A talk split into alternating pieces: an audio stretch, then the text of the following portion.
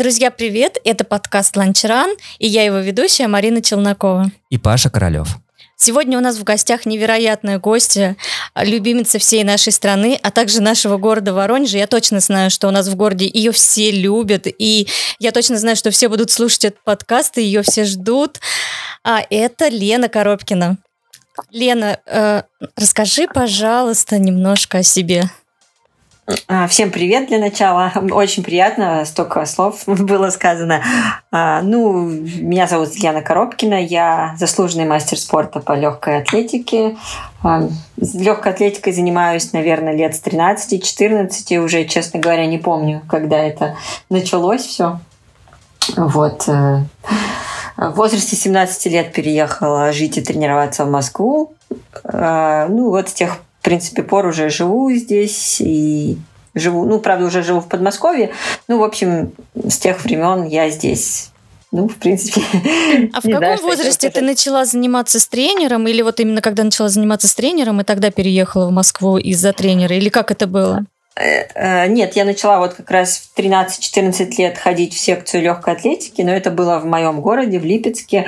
А, и вот уже в 17 лет моя тренер первая из Липецка, Любовь Федоровна, она ну, решила, что нужно меня передавать дальше, что уже как бы она ну, как бы, как сказать, ну, поняла, что мне нужно расти, идти дальше, вот, и нашла мне тренера в Москве, то есть это была ее инициатива, и вот так передала меня уже сюда.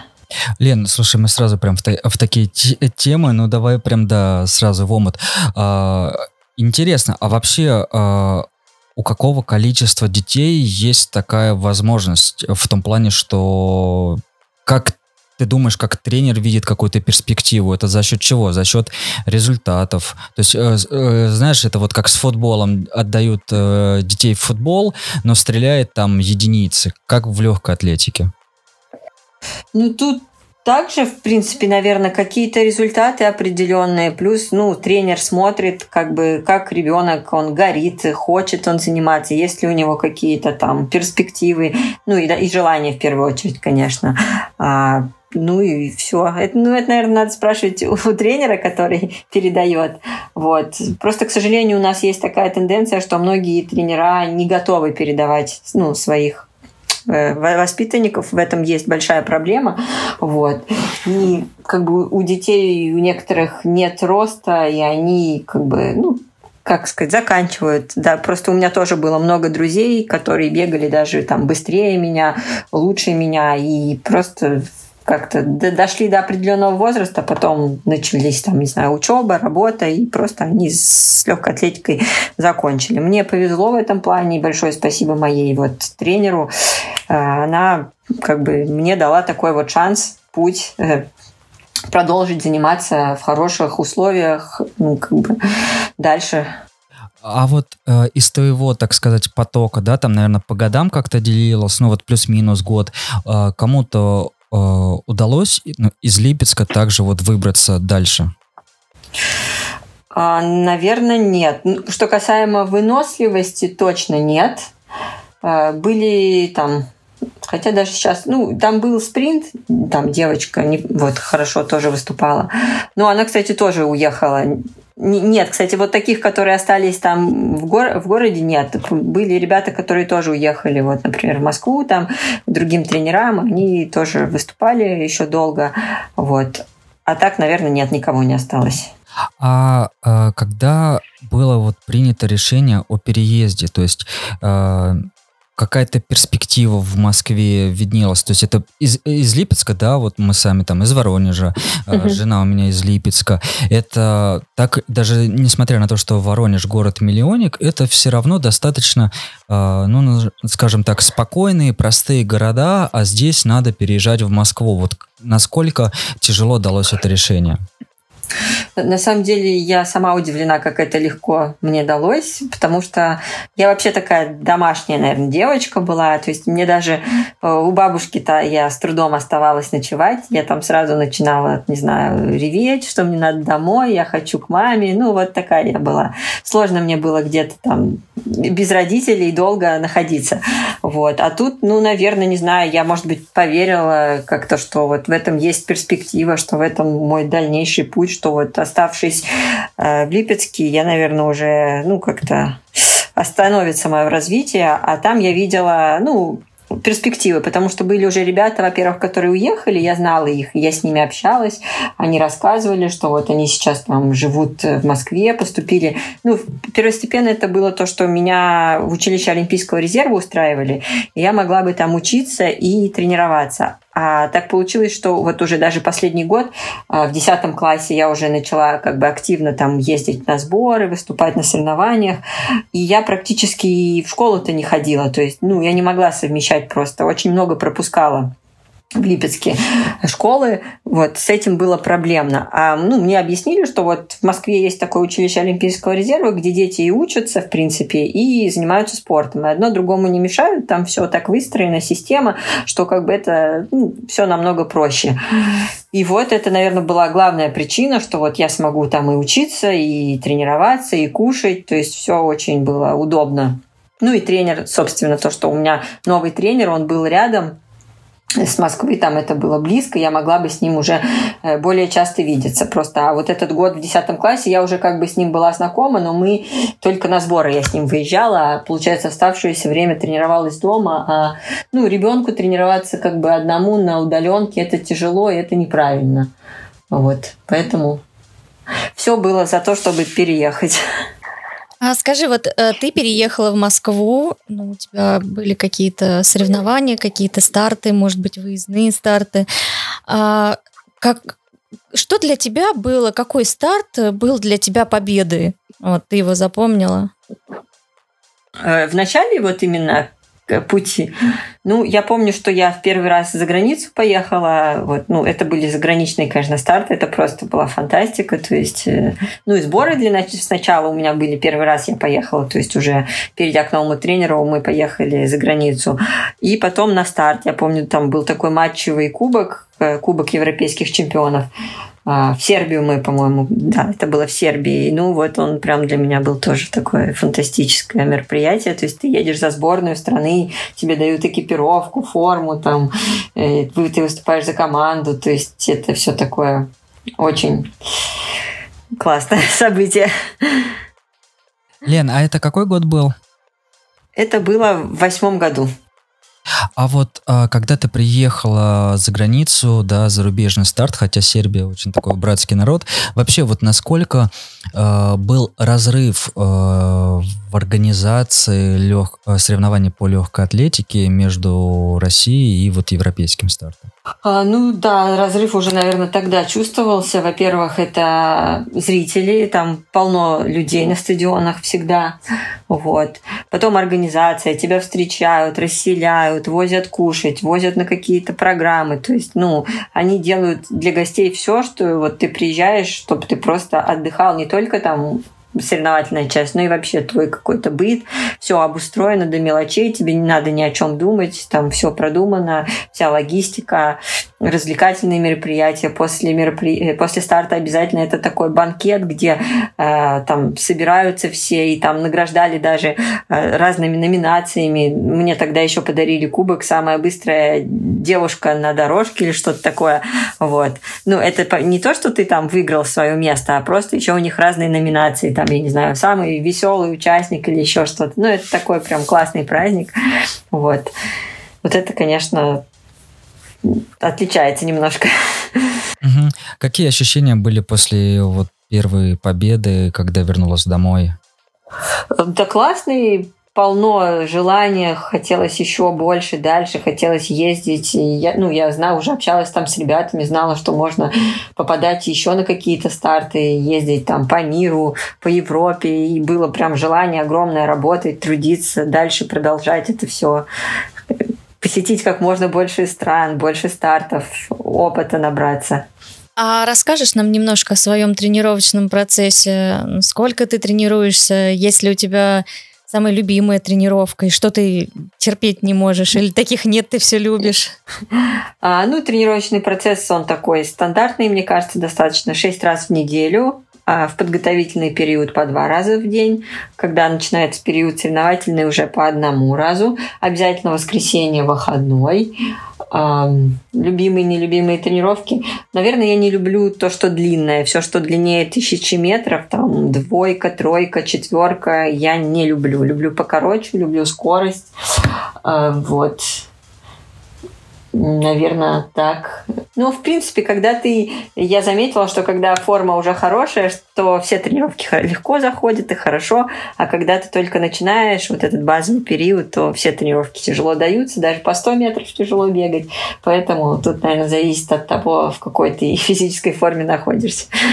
А что-то еще вот в процессе, ну вот в тренировочном процессе ты добавляешь, кроме бега? А, конечно, да. То есть у меня два дня это силовые тренировки, то есть различные ОФП. Два дня это такие длительные тренировки, и два дня это как раз-таки, ну, как называют их работы. Ну, скоростные а, там интервалы, какие-то фортлейки разные. Вот а, ну, барьеры мы там ходим, мечи набивные, но это все относится к силовым тренировкам, вот, и, в принципе, да, много всего делаем, прыгаем, а вот, кстати, интересно, а ты дневник тренировок ведешь или как вы взаимодействуете с тренером? Как это на профессиональном да, я, уровне? Да, да, все. У меня дневники, ну вот как я перешла к тренеру, к, к своему в Москве, так вот веду, у меня уже там, ну, не знаю, дневников, наверное, пять за это время. Э, раньше там еще раскрашивала, что-то клеила, выделяла. Сейчас как-то попроще уже веду, времени что ли не хватает. А так, да, все, записываю соревнования, там выделяю работы одним цветом, просто тренировки другим цветом. Соревнования обязательно записываю. Вот, я даже не знаю, ну, я знаю, конечно, что такое Страва, но вот меня в Страве нет, никогда не пользовалась, вот поэтому я по старинке в бумажном виде. Очень неудобно да, так, окей, ты Стравой не пользовалась, но э, вопрос, если у тебя кто-то подопечный, кого ты, может, там курируешь, тренируешь, и как ты с ними взаимодействуешь? Да, у меня есть ребята, ученики, э, взаимодействия, а они мне присылают ссылочки, ну, еще у нас есть там электронная табличка такая, как электронный дневничок, вот, они туда заносят свои тренировки, я туда же пишу задания, они отчитываются, тоже туда записывают, ну, и помимо этого они мне пишут пишут там э, в мессенджеры, либо ссылочки скидывают, ну, либо какие-то вопросы. То есть мы там на связи, общаемся. Но электронный дневник я их тоже как бы заставляю вести, потому что я говорю, что это нужно в первую очередь им, они, чтобы всегда можно было отмотать назад, посмотреть, как ты там бегал, не знаю, даже год назад, как ты бегал месяц назад, как ты бегал на таком-то пульсе, э, какие у тебя были скорости, а как сейчас. Ну, то есть всегда можно что-то посмотреть, отследить, проанализировать, что пошло не так, даже если вот э, что-то пошло не так, можно это с помощью дневника просмотреть, увидеть, сделать какие-то выводы, работать над ошибками. Кто твои подопечные? Это любители или профики? Э, нет, это только любители. Вот, с профиками я не связываюсь. А, только любители. А, смотри, вот на мой взгляд, сейчас есть некая опять же, это сугубо мое личное мнение, некая проблема э, в том, что многие новички бегут свой там первый полумарафон, марафон, э, ну прям в первый год. И вообще мне кажется, это неправильно. Интересно, что ты об этом думаешь. И э, как думаешь, почему это происходит? Бег стал доступнее. Когда вообще ты вот свою длинную... Давай, ну, под длинными, опять же, видишь, то есть мы любители, у нас там длинная 20 километров 40, а вообще мы бегаем трейлы, и как бы тут лучше не говорить. Вот, в общем, что об этом думаешь? А, я считаю, что это неправильно, когда люди, новички, только пришедшие в бег, можно сказать, некоторые даже с дивана, которые никогда вообще ничем не занимались, сразу хотят пробежать марафон или полумарафон. Ну, то есть я с такими даже не связываюсь, когда они говорят, там, не знаю, хочу через три месяца пробежать, подготовьте меня. Нет, я за такого человека не возьмусь, и потому что это, во-первых, травмоопасно, это его здоровье. Э, к марафону нужно готовиться, нужно укрепляться, и я вообще противник таких вот резких э, скачков, сразу вот бежать. Я всегда говорю, ну побегайте пятерочку, десятку, набегаетесь вы вот сначала эти дистанции, потом можно пробежать половинку. И вот когда вы будете готовы физически, морально, тогда можно на марафон выходить. А происходит почему это? Потому что это модно. Просто все считают, что ну, марафон, я потом буду, не знаю, там на работе друзьям говорить, вот я марафон пробежал, я типа крутой. Но только никто не задумывается о последствиях. Мне будут. кажется, что еще люди после вот таких вот мимолетных целей, они еще и выгорают. То есть а, они не видят э, дальше, что можно получить от бега. Да, и, к сожалению, многие пробегут, намучаются, а по-другому быть не может, потому что они, например, не готовы к нему. Конечно, они бегут, страдают, идут пешком, там уже в слюнях, в соплях, и после такого у них просто отбивается какое-то желание даже дальше бегать. Они думают, что вот так вот будет всегда, что вот бег это и есть вот эти ощущения, хотя они не знают, что может даже быть по-другому, что можно как бы там тренироваться, бегать там быстро какие-то дистанции. Ну, то есть, что тренировочный процесс, он совершенно ну, не такой, не должно так быть. Как раз-таки, если вот, вот у вас так, это очень плохо и неправильно. И да, у них отбивает желание, и многие после этого вообще там никогда уже больше не возвращаются к бегу. А скажи, а какой средний возраст твоих спортсменов? Ну, наверное, это от 30 ну нет, даже там меньше, там где-то, ну, 27, наверное, и 50 угу. до 50, вот так. То есть, да, мы заметили, что в основном сейчас э, люди даже начинают бегать после 30. Ну, вот я, например, в 33 года начала. Ну, это в основном же люди, которые уже, как сказать, такие устоявшиеся, немного вставшие на ноги, да, правильно, у которых есть стабильная какая-то работа, вот, и они, наверное, уже как-то скучно, хочется разнообразить, что-то добавить, э, и вот идут через спорт. Ну да, как мы еще говорим, продлить молодость. Ну да, тоже верно. Наверное, все уже, все гулянки, вот это все пройдено, уже люди отгуляли, на... надоело все это, все, немного утихомирились, успокоились, решили энергию немного в другое русло направлять. А, ты сказала, что ты не любишь э, длительные длинные дистанции. А, ты планируешь марафон? Хотела бы его пробежать? Да, конечно, я думаю, что, наверное, все должны хоть разочек его сбегать. Ну, я имею в виду вот такие профессионалы. Ну, по крайней мере, для себя, да, ставлю цель, что просто пробежать. Не ставлю каких-то целей, но просто сбегать, конечно, хочется, чтобы такой пунктик у меня был. А как ты думаешь, что э, для этого надо будет тебе, ну, именно вот э, со стороны практики, то есть со стороны тренировок? Э, то есть э, речь про то, что вот э, что в твоих мыслях, то есть, может быть, надо там объемов добавить или чего? Да, конечно, сто процентов надо будет объемы добавить. Вот, наверное, только поэтому я пока что еще не бежала марафон, потому что я не очень хочу, не очень мне нравятся объемы. Вот. Я понимаю, что нужно будет сконцентрироваться и там хотя бы месяца три, вот прям углубиться и именно подготовиться к марафону именно побегать там какие-то длительные. Я-то просто длительные, даже больше двадцатки, ну, не бегаю. А там ну, я понимаю, что надо, ну, хотя бы там тридцаточку пробежать. Какой объем тебе нужен э, в неделю, чтобы марафон пробежать так, как тебе хочется? И какой объем нужен любителям, ну, хотя бы минимально иметь э, недельный или месячный для того, чтобы все-таки выходить на марафон? Ну, конечно, все индивидуально. Опять-таки, нельзя сейчас вот всех под одну гребенку сказать, вот всем надо так и никак иначе. Есть люди, которые идут от скорости, есть, которые идут от объема. Что касается меня, я всегда, ну, вот даже с тренером мы говорили, я говорю, что если я буду готовиться к марафону, больше там, я не знаю, 100, ну, не знаю, ладно, 170 я бегать не буду точно. Ну, в идеале бы вообще хотелось 160 в неделю. Вот. Но это пока мои мысли. Может быть, и может так не сработает, не проканает.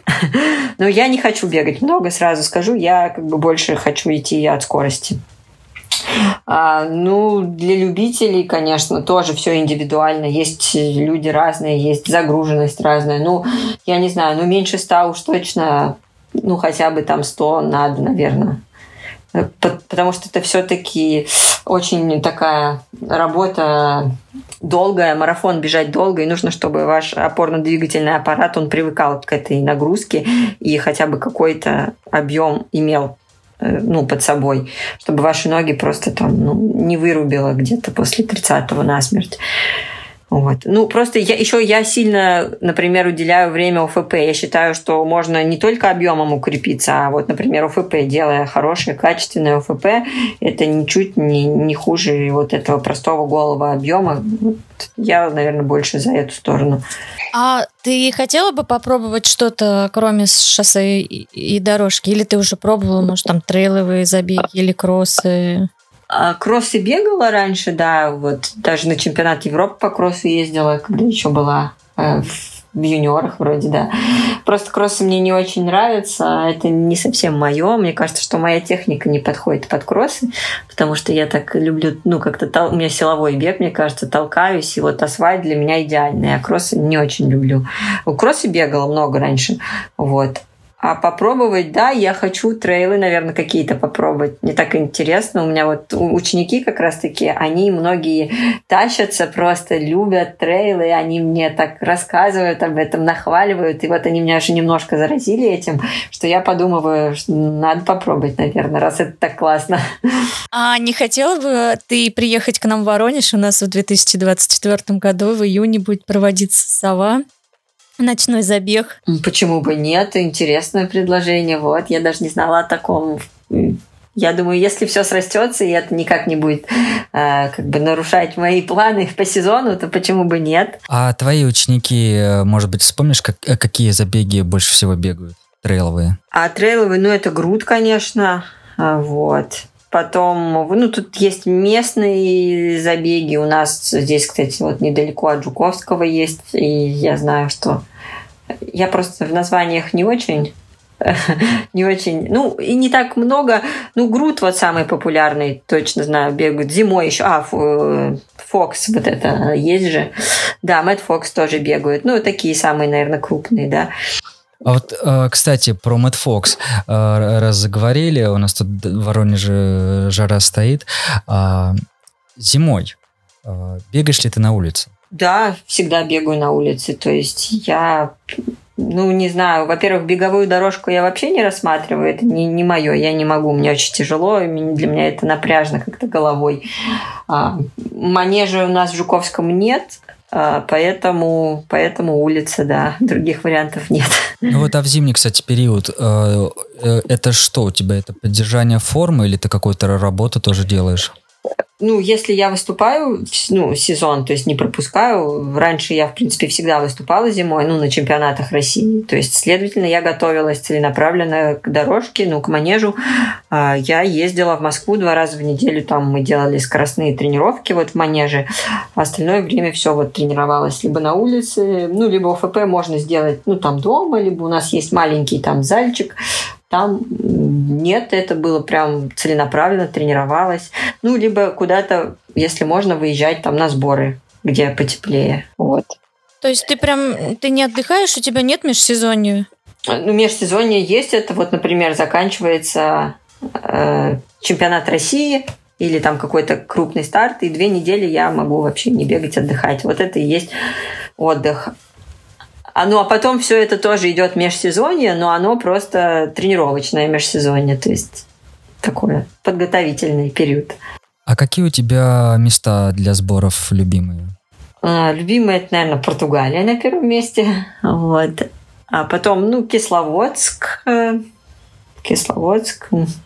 И, ну, не знаю, ну, Киргизия так себе. Можно съездить, ну, не скажу, что это прям такое мое. Ну, вот, наверное, пусть будет Португалия, Кисловодск. Не так много просто мест. Я думаю, что есть тоже еще классные места. Вот, но я просто не так много где была. А в основном это вот всегда была Португалия, Кисловодск и иногда Киргизия. А сейчас получается, ну вот, в наше непростое время ездить в Португалию на сборы? А, ну, сейчас, как бы раньше это были сборы такие, как сказать, централизованные. Мы ездили со сборной командой России, то есть это было прям ну, всей командой. Сейчас, конечно, нет, но вот мы в этом году сами просто решили с Николаем, что мы хотим туда поехать. Ну, и то есть сами за свой счет там купили билеты, сняли квартиру и просто поехали. Да, вот весной мы в марте ездили в Португалию. Мы начали говорить, э, снова вернулись говорить про заграницу. А какие еще зарубежные старты ты бегала? В Португалии, может быть, бегала что-то? Португалии бегала, когда вот мы были там на сборах, там проходил кросс, например, у них местный, и мы такие думали, ну почему бы нет, как тренировку в Португалии тоже бегала. А вообще много где бегала, и чемпионаты мира, и Европы, и зимние, и летние. Ну, если по странам говорить, ну, Европа это, я не знаю, практически да я даже не, не знаю, легче назвать, где не была и Чехия, и Швеция, Швейцария, Польша, не знаю, Германия, Италия. Ну, очень много. А, были ли какие-то отличия именно в городах, в организации? Может быть, тебе запомнилось, что в одном городе там какие-то свои э, были фишечки, в другом что-то свое? Ну, сильно, конечно. Ну, если брать Европу, то это примерно все похоже. Вот. Сильно, конечно, отличается, например, Япония. Япония – это такой свой мир. Вообще не только в плане спорта, в плане вообще всего, жизни, быта. Ну и спорт, конечно, у них это просто культ. Там, особенно вот эти шоссейные, там Экиден, как раз-таки участвовали в Экидене. Для них это очень такая тема близкая. И там, я не знаю, даже, ну, это все по-другому.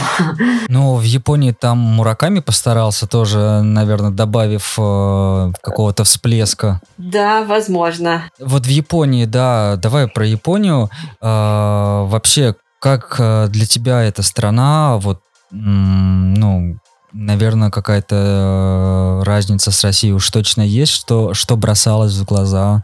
Ой, да все бросая. Ну, они совсем другие. То есть это прям другие люди. Начиная от одежды, то есть ты заходишь в метро, и ты просто смотришь на всех, ну, то есть как они одеты, это так все умилительно, я не знаю. А, и вплоть до того, как они обращаются, а, они очень они всегда, вот к нам приходили, например, убираться, э, они всегда тебе кланяются, как будто, ну, ты, я даже себя неловко чувствую, потому что они кланяются, они перед тобой, там, знаете, не, даже глаза не поднимают, то есть они опускают всегда голову, там, вот это все. Ну, то есть для нас это, мы такие, да вы что, вы что так? А у них это как бы принято, они, ну, вот совершенно другой менталитет, они ведут себя даже по-другому, то есть они там сто раз извинятся, сто раз спросят, нормально ли, можно ли, там, то есть вот так настолько они боятся тебя побеспокоить, и вот такие вежливые, культурные, вот это все. И нам, конечно, непривычно было, что так с нами обращаются. А еще можно такой вопрос? А, мы же вначале не поговорили об этом. А ты же получила мастера спорта международного уровня? А, я заслуженный мастер спорта. На каком старте? Где это было? Я что-то а, читала, но вот сейчас не помню. Э, международника или заслуженного? А, международник. А, ну, это первый раз я просто выиграла чемпионат Европы по юниорам, и там автоматически, ну, то есть за победу дают э, мастер спорта международного класса. Это в девятом году было как раз в Сербии, вот я выиграла Европу э, детскую, и за это дают автоматически тебе звание. А заслуженного? А заслуженного он немножко получается за другие как бы заслуги. Там идет бальная такая система. Во-первых, тебе надо набирать очки. Ну, за разные старты разные очки дают. Вот. Тебе надо в сумме набрать там, я не помню сколько. Вот. И плюс у тебя должна быть, ну, какая-то своя личная победа, ну, международная, либо в призах ты должен быть. Тогда это дает как бы право для подачи документов на вот этого заслуженного. И там есть такая определенная комиссия, она смотрит твои очки за вот за старты различные, и потом вот чтобы был прецедент подать вот эти документы, есть ли у тебя какая-то личная там победа или заслуга, и вот они думают, решают, и в итоге тебе дают или не дают. Вот так заслуженного. Понятно. Раз уж мы заговорили про международные старты, а, скажи, а у тебя не было такой мысли поменять гражданство? А, нет, никогда, наверное, не было. не возникало даже. Ну, ситуация у нас не очень такая. Вот, и очень сложно выезжать, но Тебя все равно все устраивает, устраивает наше место. Да, я, наверное, Ну, во-первых, э, раньше я не думала, что все так затянется надолго вот у нас с отстранением. Во-вторых, ну, я, к счастью, мне повезло, и я настартовалась много за границей. Я, в принципе, была на всех стартах, ну, только не была на Олимпиаде, вот, на, на которую мы не поехали, да, в шестнадцатом году. На остальных всех стартах, именно которые, как сказать, официальные, там, Европы, миры, Кубки мира, какие-то командные, клубные старты, я, в принципе, была везде. Мне повезло, и у меня меня нет такой как бы нужды, необходимости. Ну вот, как я понимаю, некоторых ребят, они как бы нигде не были, им хочется выехать и посмотреть, как это. Я все это прошла, поэтому я как-то спокойно, ну, сейчас какой стимул? Стимул показывать, да, высокие результаты. Ну, у меня, в принципе, здесь получалось это все делать. Вот. Я также даже в эти годы отстранения получалось прогрессировать, получалось свои личные результаты улучшать. Поэтому, ну, что еще нужно для счастья? А есть еще какие-то страны, в которых ты хотела бы потренироваться, побывать? Например, Кения? А, ну, интересно было бы. Я, в принципе, вообще за, за путешествия, за чем больше стран, тем лучше. Никогда мы не ездим, ну, именно, например, отдыхать, если мы не ездим в одни и те же места, потому что я считаю, что очень много вообще в мире стран, которые надо бы посетить, успеть. Вот. Поэтому я бы везде хотела побывать, везде, где только можно. Ну, Кения тоже не исключение. Не скажу, что прям чисто вот для тренировок, для общего, наверное, какого-то своего развития, посмотреть, как люди живут, как, ну, как тренируются даже. Вот. Ну, не, не уверена, что я бы хотела там тренироваться, смогла бы ли я там тренироваться. Вот это сложный вопрос. Ты сказала про шестнадцатый год, про отстранение. А, что ты в тот момент чувствовала? И вообще, вот как а, ты сталкивалась с допинг-пробами, насколько это было, не знаю, выматывающе, или это там прошло легко, вот если тот период вспомнить? А, ну, допинг-пробы-то они, в принципе, уже... И они сейчас также... Тут-то ничего не изменилось, мы уже к этому привыкли. Это на протяжении этой то есть в тот период они не были чаще или реже, то есть они уже там вот с 15 года, э, когда там э, я стою именно в пуле тестирования, который нужно отмечать свое местоположение, вот из того времени я постоянно доступна каждый день, часовое окно, это уже как бы обычное дело. А, вот, тут нет никаких проблем. А, ну, касаемо отстранения, ну, было обидно немножко. Ну, наверное, я уже была к этому готова как-то. Ну, я все равно была довольна просто, что я выполнила этот норматив, что я отобралась, ну, как бы свой пунктик выполнила. И перед собой была как бы я, как сказать, выполнила свои задачи, а там я понимала, что это не зависящее от меня смысл как-то там, я не знаю, убиваться, биться головой об стенку. Но если ты не можешь никак повлиять на эту ситуацию, ну, что тут сделаешь? Угу. А вообще кажется, что сейчас есть какой-то даже в России беговой всплеск.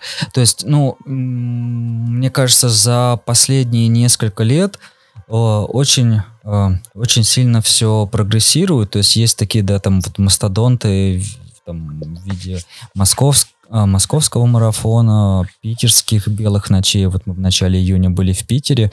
Я, я не бегал, но мы гуляли там даже вот э, ночью по Питеру, и все это выглядит очень масштабно. Э, как думаешь, это э, какая-то высшая точка всплеска бегового в России или пойдет все дальше? Кажется, что люди все приходят и приходят в бег. Я думаю, что это только начало, да, это вот бег наконец начал у нас развиваться, и я думаю, что дальше будет больше. А у тебя, если не бег, то чем бы ты занималась? Ой, сейчас уже трудно, честно говоря, сказать, потому что так получается большую часть жизни это уже бег. И, конечно, трудно уже сейчас в таком возрасте сказать, чем бы я могла бы еще заниматься. Скорее всего, теперь только ну, деятельность будет связана со спортом в любом случае потому что такой большой промежуток времени. А у вас в семье оба партнера атлеты, которые выступают на высоком уровне. Как вы все успеваете? Да как все, я не знаю. А, наоборот, это же удобно, то, что мы вот вместе одним делом занимаемся, поэтому нам как-то проще. Вот. Во-первых, везде вместе можно ездить, можно там помогать, поддерживать друг друга. Опять-таки мы понимаем э, вот эти сложности спортсменов, э, и нам как-то в этом проще. А можно я еще вернусь к запрещенке? У меня муж очень интересовался, его интересует этот вопрос по поводу экипировки. А, так как многие компании ушли из России, и как сейчас у вас с этим обстоят дела? То есть вы сами покупаете себе экипировку, ну, либо также сотрудничаете с какими-то компаниями, либо, если спонсоры? Да, либо, может, появились какие-то новые компании, то есть э, там, да, как бы освобождается ниша, появляются новые игроки. Расскажи про это. Да, вот у меня сейчас контракт э, с российским брендом Нордский, э, и я сотрудничаю с ними. Как раз-таки это, да, тот случай, когда вот многие компании ушли, и ребята стали активно, они просто раньше больше акцентировались на зимних видах спорта, а сейчас они вот переключились и на летние, Поэтому с экипировкой у меня проблем нет. Все. А с кроссовками. Вот а, я почему, да, про, спрашиваю про кроссовки, потому что я сам писал в Нордске, говорю, ребята, ну как бы с одеждой окей, решили. И я сам бегу просто тоже в Нордске. Вот, я говорю, а кроссовки, кроссовки. Ну, кроссовки у меня пока что есть запасы за все мои года, которые я сотрудничала с различными компаниями. У меня э, пока нет проблемы тоже в кроссовках, есть определенные запасы. Ну, а дальше, э, ну, что буду покупать, заказывать там через каких-то друзей, знакомых, там через Европу, вот Поэтому, думаю, будем как-то выкручиваться. Не думаю, что э, босиком кто-то будет бегать. Думаю, решится проблема это а вот если по кроссовкам сказать, э, есть ли что-то, что тебе не нравилось? То есть был ли какой-то э, неудачный опыт выбора беговой обуви? Э, кстати, нет, но а я, получается, сотрудничала с двумя компаниями всего, которые производили обувь. И дело в том, что ну, настолько у них обширная линейка, что у одних, что у вторых, то есть ты всегда можешь подобрать модель, которая именно тебе подойдет. Там, например, были кроссовки, которые мне не нравятся, но я же не обязана в них бегать. Ну, я там попробую другие, другие подойдут. То есть э, линейка огромная, у них моделей много, и мне кажется, там, ну, любой может себе что-то подобрать. И у меня вот, ну, я, по крайней мере, всегда подбирала, не было такого, чтобы мне что-то было неудобно или некомфортно. Ну, потому что обувь это прям первостепенный. Я даже бы, ну, всегда, прежде чем вот заключать какой-то контракт, мне, конечно, надо было тестить обувь, потому что обувь, она очень важна ну, именно нашей деятельности. И я бы, наверное, не пошла э, сотрудничать с компанией, если обувь бы мне не подходила. А самый важный вопрос, карбон работает? Э, ну, у меня работает, ну, для меня работает, э, я скажу, что я это чувствую. А, опять-таки, считаю, что если не бежишь с определенной скоростью, а одевать смысла его нет, вот, потому что к нему тоже ноги должны быть готовы, иначе это просто, ну, тоже травмоопасно, можно там надергать и, икроножки, ахиллы, и, то есть не то, что они не будут, он не будет работать, он еще будет вам вред приносить. Понятно. А, я думаю, настало время перейти к самой интересной теме. Самой важной. Самой важной, да, теме. Но она действительно самая важная для женщин, ну и вообще а, и многим, кто за тобой наблюдает. Э, я знаю, что все очень рады были, когда узнали о твоем интересном положении. Вот, то есть там все друг другу перекидывали видео из Инстаграм, там, о, посмотрите, посмотрите, это так здорово. Ага, у меня, мнение, у меня такая мысль сразу, ура, можно, наверное, Коробкину позвать, потому что она сейчас не будет тренить. Да, такое было. Расскажи, пожалуйста, как изменилась твоя жизнь э, э, до какого там периода ты тренировалась, когда ты прекратила тренироваться или не прекратила, до сих пор бегаешь. А, ну вот хотелось бы об этом узнать подробнее. Э, ну, я бегала, наверное, вот в апреле я уже закончила так активно бегать. До апреля месяца я бегала. В принципе, никаких проблем не было, занималась там различными ОФП, а потом решила, что все-таки уже надо притормаживать, что все равно как бы до 9 месяцев бегать не буду, ну и зачем как бы это? Лишние какие-то риски, ну, не вижу в этом смысла. Сейчас просто стараюсь много гулять. Например, я совершенно там отказалась от машины, все, что можно. Ну, в городе, у нас город небольшой, я, в принципе, хожу везде пешком по всем делам. Там, если надо мне в поликлинику или в магазин, или еще куда-то там на почту, везде хожу пешком. Вот. Ну, если никуда не надо, то просто выхожу в лес, там хожу, круги наматываю тоже. Вот. Ну, плюс можно, могу дома позаниматься, различные упражнения там с резинкой, какие-то на руки поделать что-то. Ну, все, что не вызывает никакого дискомфорта, я делаю, занимаюсь. А питание? А питание, да, в принципе, не, не изменилось, э, как и раньше. Я там старалась, ну, какую-то дрянь-то не есть особо. Вот. И сейчас не сильно изменилось, просто я перестала есть, наверное, сладкое так сильно, как раньше его ела. Вот. Просто не хочется. А я и, смотрела и твой инстаграм и думала, что наоборот, вот у тебя что ты больше стала есть и там что-то сладенькое? Нет, кстати, наоборот. Раньше я очень вообще, ну, я вообще сладкоежка, и вот а в этот период мне как бы шоколад, например, вообще не могу есть. И я вот писала у себя, что друзья там по-прежнему по привычке всегда мне там какие-то шоколадки дарят, привозят конфеты. Вот. Ну, я же не говорю особо никому, что там вот не привозите мне сладкое, да. Они по привычке, по привычке все привозят, и у меня там все скапливается, я складываю, складываю это в ящичек, у меня уже там большие запасы. А еще такой очень интересный вопрос. А, ты же уходишь в декрет, а федерация платит декретные?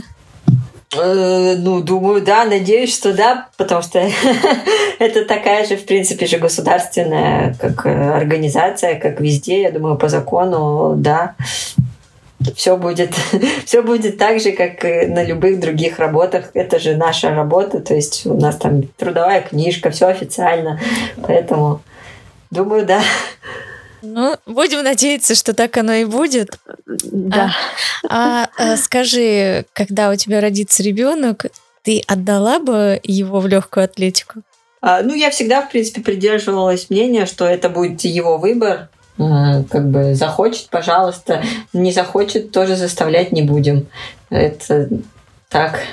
А вот э, давай э, попробуем как бы сформировать, сформировать какое-то мнение. Э, как понять э, родителям, э, стоит отдавать э, в легкую атлетику или не стоит? То есть понятно, что э, сейчас, э, да, есть, э, ну, отчасти какая-то такая проблема, что детей на улице особо не увидишь, то есть там многие в планшетах, компьютерах и тому подобное. А, я как айтишник не скажу, что это прям уж совсем плохо, вот, но, конечно, какая-то активность э, должна быть. Просто я вспоминаю наше детство, мы боялись э, зайти домой там за водой, потому что бегали, гоняли все время на улице, и как бы для нас это было, ну, прям очень опасно, иначе мы домой зайдем. Сейчас проблема да. наоборот. Вот. Как понять, что в легкую атлетику стоит отдавать не для того, чтобы просто чем-то человека занять, ребенка, а какую-то, может быть, перспективу родители сами могут увидеть? Ну, отдавать тогда, начнем с того, нужно везде. Надо дать ребенку как бы выбор попробовать все, да, например.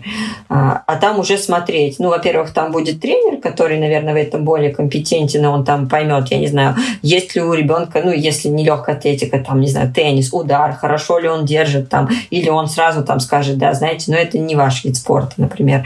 Э, поэтому нужно, чтобы ребенок попробовал, ну, как бы ваша задача как родителя просто предоставить ему возможность возможность попробовать все, а там, ну, понрав... во-первых, его желание в первую очередь надо учитывать, то есть понравится ли ему это или нет.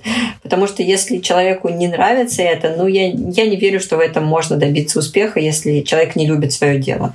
Вот.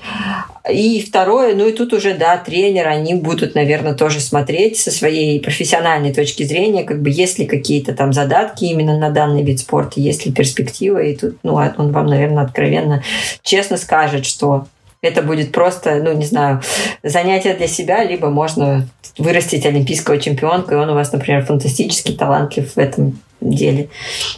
А вот в каком возрасте э, можно допускать э, ребенка или юниора до более длинных э, дистанций, ну вот, чтобы они начинали там бегать пятерки, десятки? Ой, я бы вообще не спешила. Мне кажется, вот какие-то пятерки, ну, лет с 20 бы лучше, и не раньше. не вижу смысла. Раньше мне кажется, что... Да не кажется, так и есть, что нужно заниматься более техническими какими-то видами, скорость развивать. Скорость — это как раз э, ну, то качество, которое с годами оно будет только ну, угасать, его будет тяжелее развить потом. То есть и вот все, что вы наработаете в этот период, ваш молодой возраст, то потом перейдет с вами дальше. А выносливость, она как раз-таки наоборот более такая возрастная. Ну вот многие марафон только, не знаю, даже с 30 лет начинают бегать, и у них все прекрасно получается.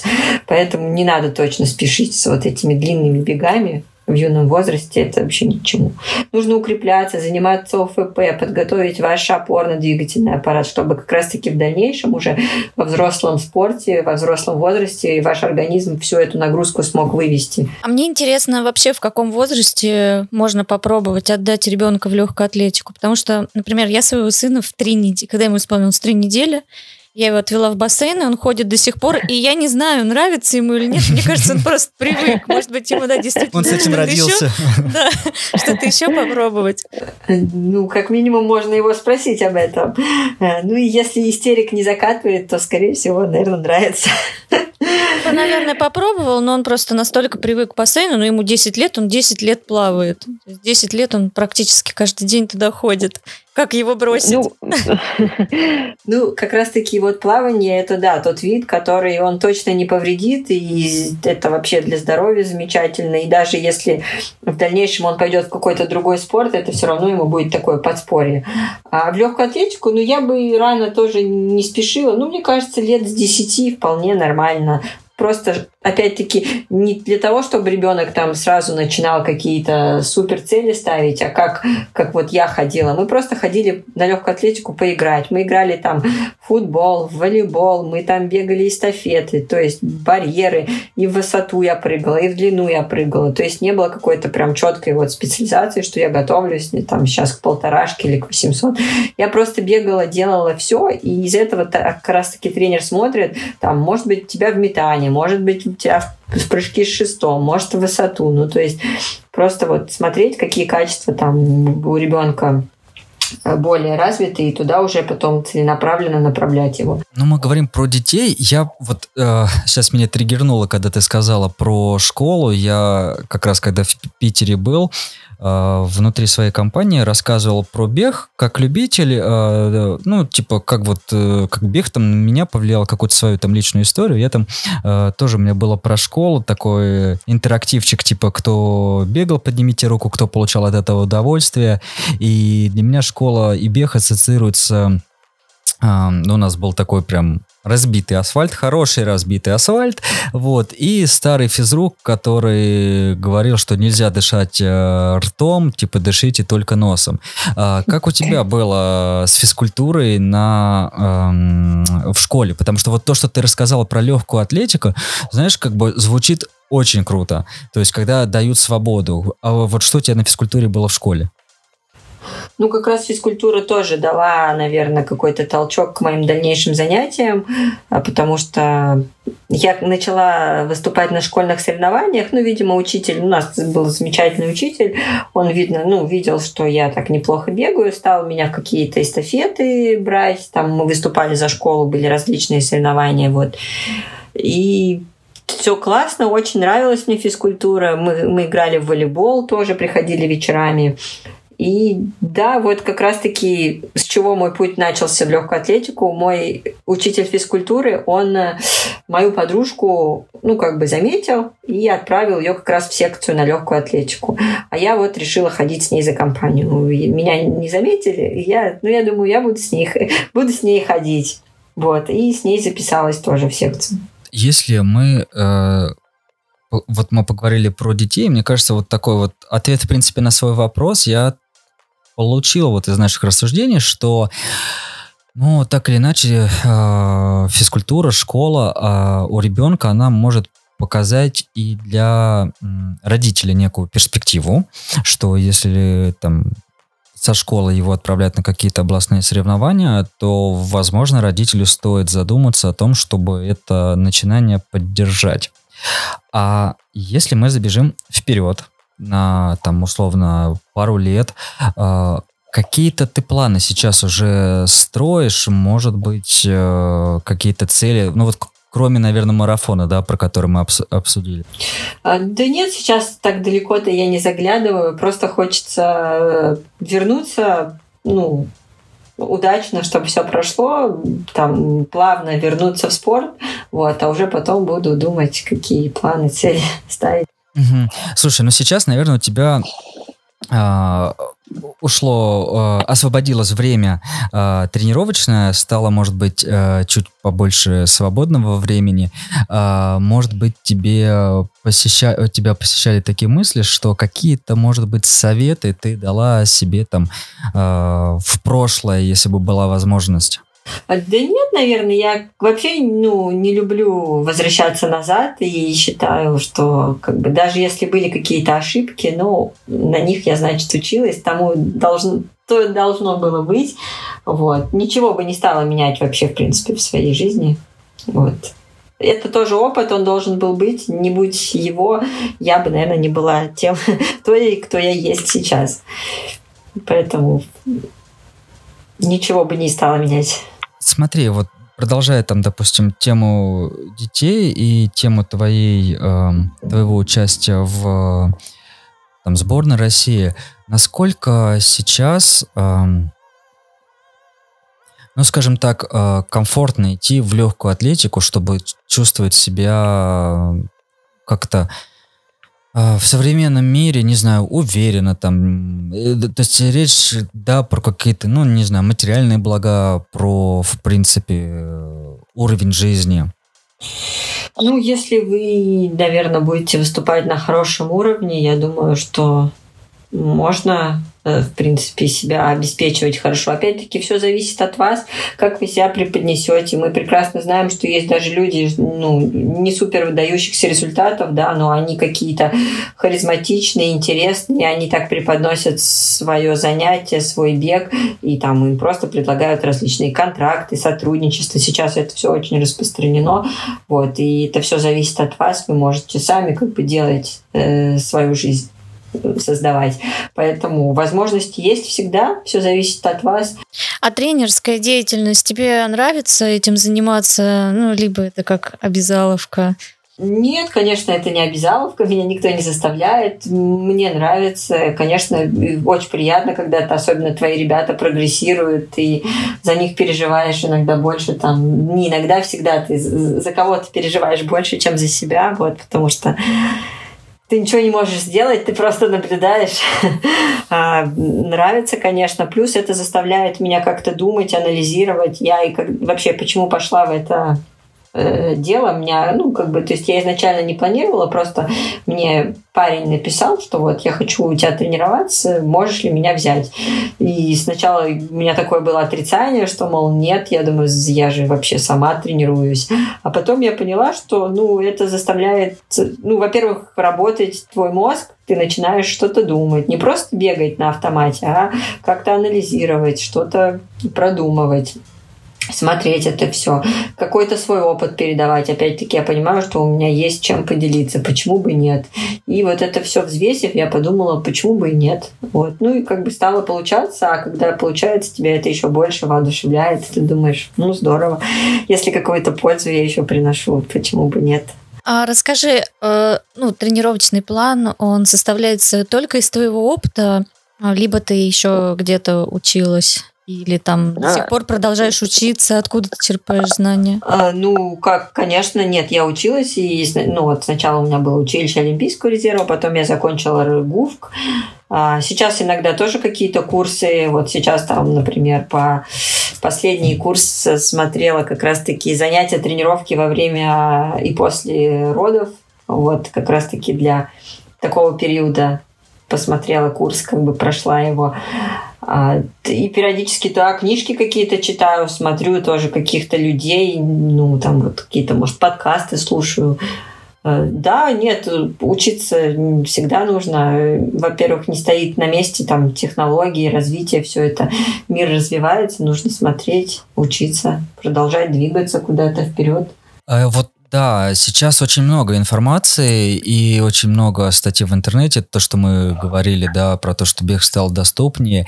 А, может быть, ты можешь какой-то дать совет а, ребятам, которые ищут своего первого тренера, как а, найти действительного а, грамотного специалиста, а не тот, который тебя за три месяца подготовит с дивана к марафону? Э, ну вот, да, первое, конечно, это если вам обещают все и сразу, и подготовить вас и от 100 метров, вплоть там и марафон, и шест, и прыжки в длину, то есть это сразу я бы задумалась как бы.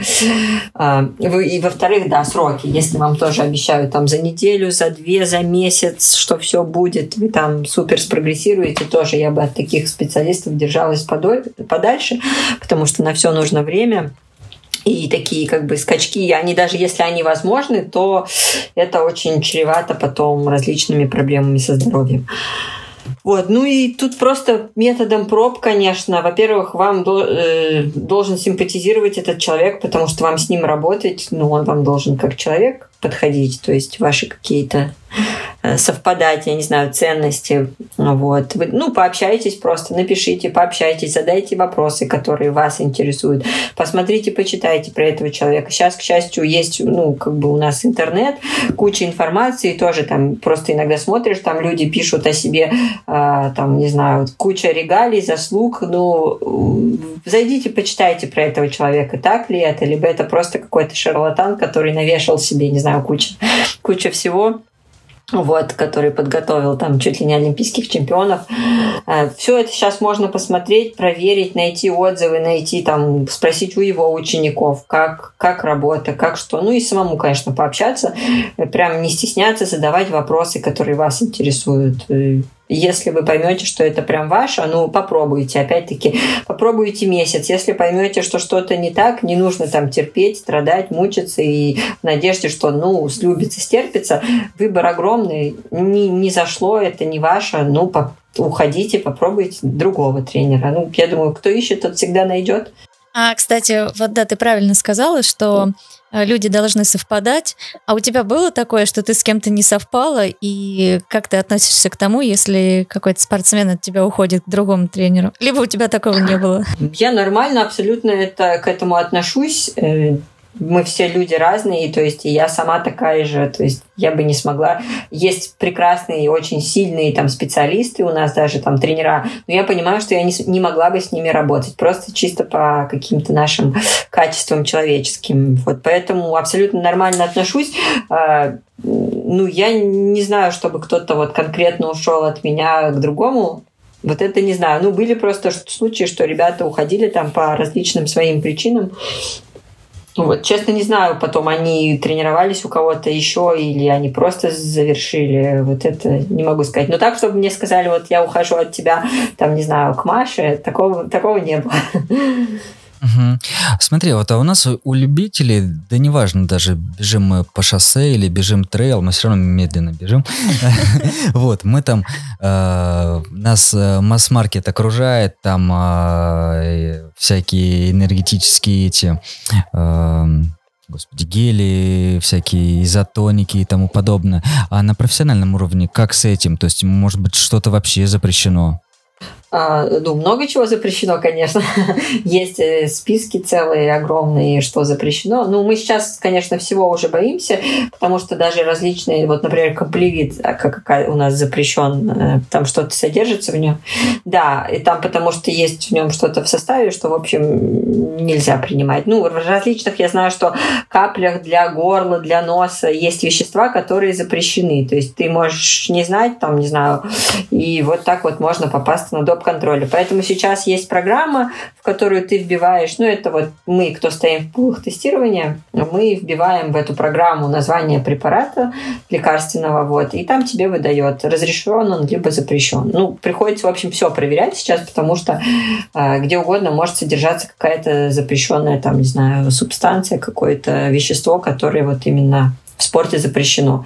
Поэтому нам надо все время проверять. А, а. Питание, там, энергетические гели? Ну, есть, да, есть проверенные вещи, которые мы уже там знаем сто процентов, что они вот нормальные, они сертифицированные. А, и вот мы сотрудники, я там, например, СИС фирмы там различные гели, у них э, есть напитки.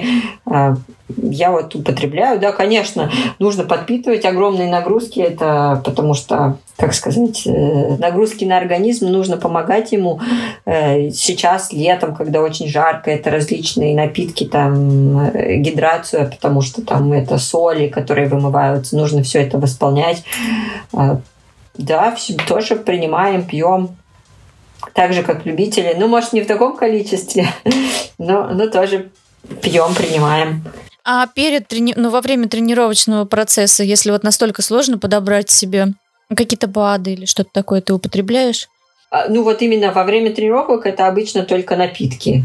То есть, когда особенно жарко, когда длинные какие-то тренировки, это напитки, да, я развожу с собой и беру. И потом есть после. Есть напитки, которые именно после тяжелых нагрузок, они как бы восстановительные, там различные белки, ну и состав такой, чтобы как раз восполнить все, что ты потерял на тренировке, чтобы это быстро, максимально э, потери свои восполнить.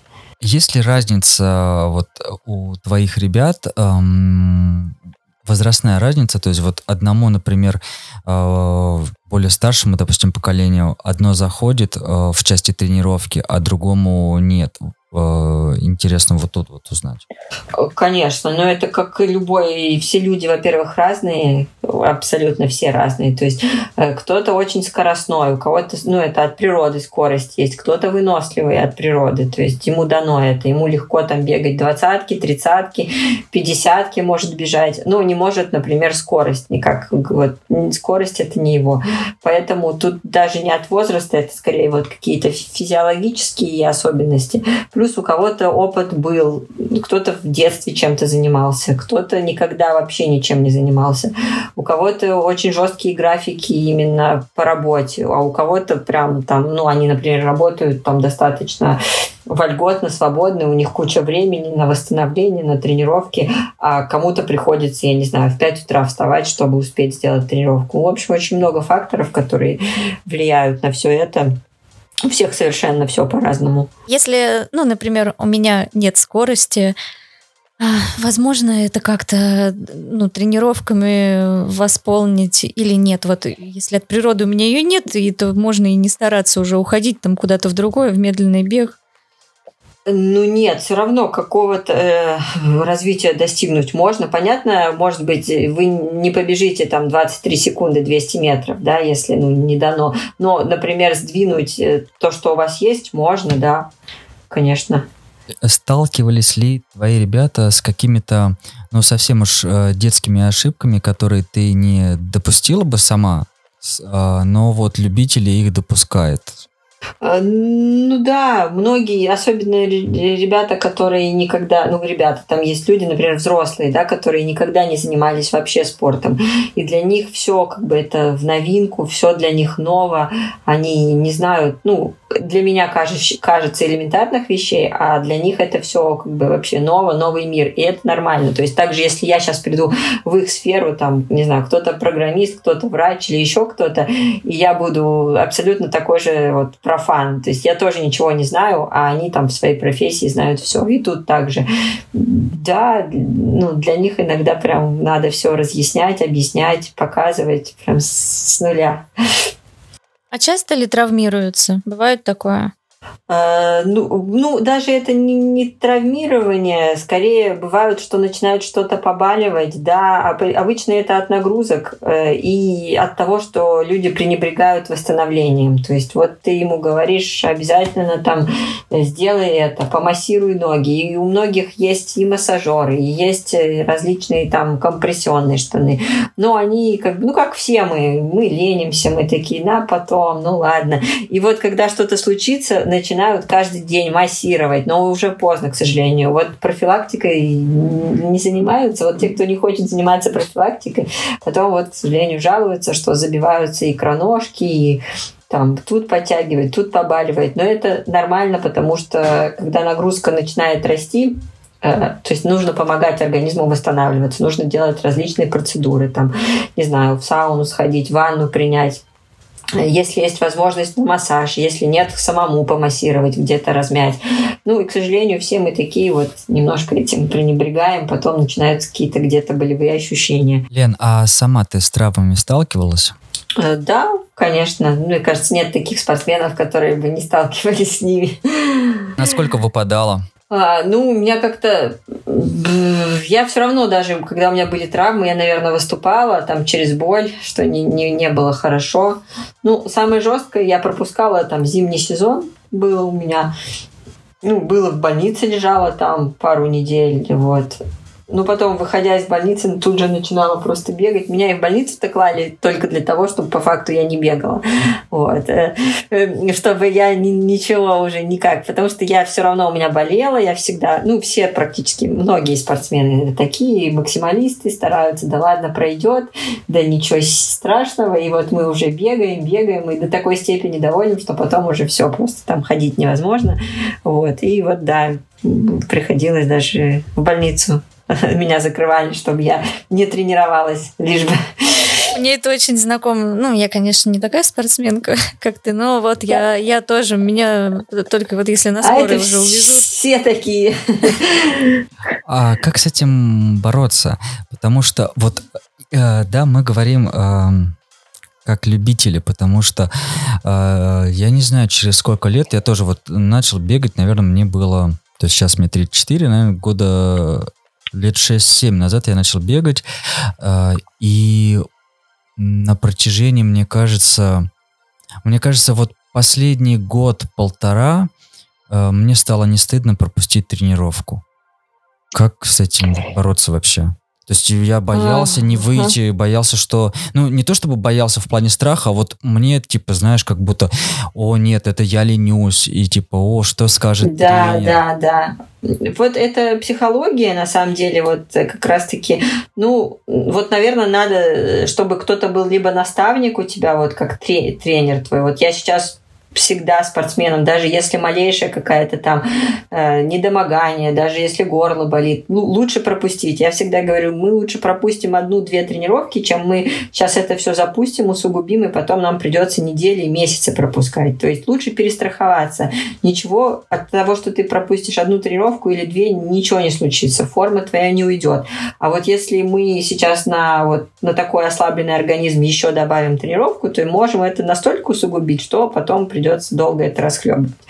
Поэтому либо это должен, да, быть тренер, наставник какой-то, ну, не знаю, там, супруг, друг, э, кто угодно вас должен этому как-то вот у меня тоже Николай как-то вот со временем, я раньше тоже прям сильный максималист была, а потом вот э, как-то он мне голову немножко э, поставил на место, и сейчас я тоже понимаю, что лучше день-два пропустить, чем потом пропускать месяцы, то есть это будет намного хуже. Ну, тут тоже, наверное, по ощущениям, потому что лично по себе я заметила, что когда у меня недомогание или даже температура, и если я побегаю, я быстрее выздоравливаю, чем я буду лежать. Если я буду лежать, то это можно уйти на, в недели, в месяц и вообще на всю зиму. Ну, тут все такая тонкая грань, опять-таки. Просто можно где-то немножко передавить, и все, потом уже так сказать, назад дороги нет. То есть, и потом, как часто мы думаем, ах, зачем же я пошел бегать, вот лучше бы я пропустил, но уже как бы нет возврата назад, и процесс пошел, и там либо мы обострили проблему, либо еще сильнее усугубили. Поэтому лучше, ну, лучше перестраховаться. Пусть даже вы, ну, сочканете один день, ну, ничего страшного от одной тренировки ничего не изменится. Да даже там от недели тренировок, ну, то есть пропуска, ничего не изменится. Если вы там займетесь проблемой, вы ее как бы ликвидируете, это будет куда полезнее, чем вот тут чуть-чуть, там чуть-чуть недолеченный, где-то не, недоделано, тут, там, и потом это все затягивается на очень долго. А, Лен, ну и, наверное, наш заключительный такой вопрос, а, вопрос-наставление от тебя. Вот ты а, заслуженный мастер спорта. У тебя много гонок не только в России, но и за рубежом. ты, в принципе, попала на Олимпиаду, и уже ну, не от тебя это зависело, будет там выступать сборная или не будет. А, где ты находишь мотивацию и что может мотивировать других? Ну, мне просто это, наверное, нравится. Я люблю заниматься этим делом. Мое любимое дело, поэтому тут не особо приходится себя заставлять. Ну, опять-таки, хочется узнать свой предел, на что я способна, а как быстро я могу бежать еще, насколько быстрее я могу. Хочется совершенствоваться, улучшать результаты. Плюс сейчас это все проходит на классных стартах. Очень такая атмосфера. Хочется больше быть сильнее, чтобы больше принимать участие, везде ездить ну, опять-таки, побеждать хочется. Это такие непередаваемые ощущения. Вот. А куда новичку пойти на первый старт? А, да просто выбрать то, что ему душе угодно. Сейчас очень много стартов там в, либо в своем городе, либо, может, вы хотели какой-то город посетить, вот всегда мечтали и совместить вот такое приятное с полезным, поехать как на беговую экскурсию. То есть, представляете, вы бежите, для вас просто перекрыт весь город, вы бежите, смотрите, и когда еще такое можно э, в таком поучаствовать. То есть тут абсолютно просто то, что вам по душе угодно, туда и заявляйтесь. Ну вот воронежскому новичку, наверное, нужно ехать в Липецк. У нас в городе Ну да, почему бы нет. Там очень замечательно, можно культурную программу совместить э, с пробежкой. Минералочки попить. Да. А, Лена, спасибо большое, что уделила нам время и пришла к нам. А, было очень здорово э, пообщаться с мастодонтом российского бега.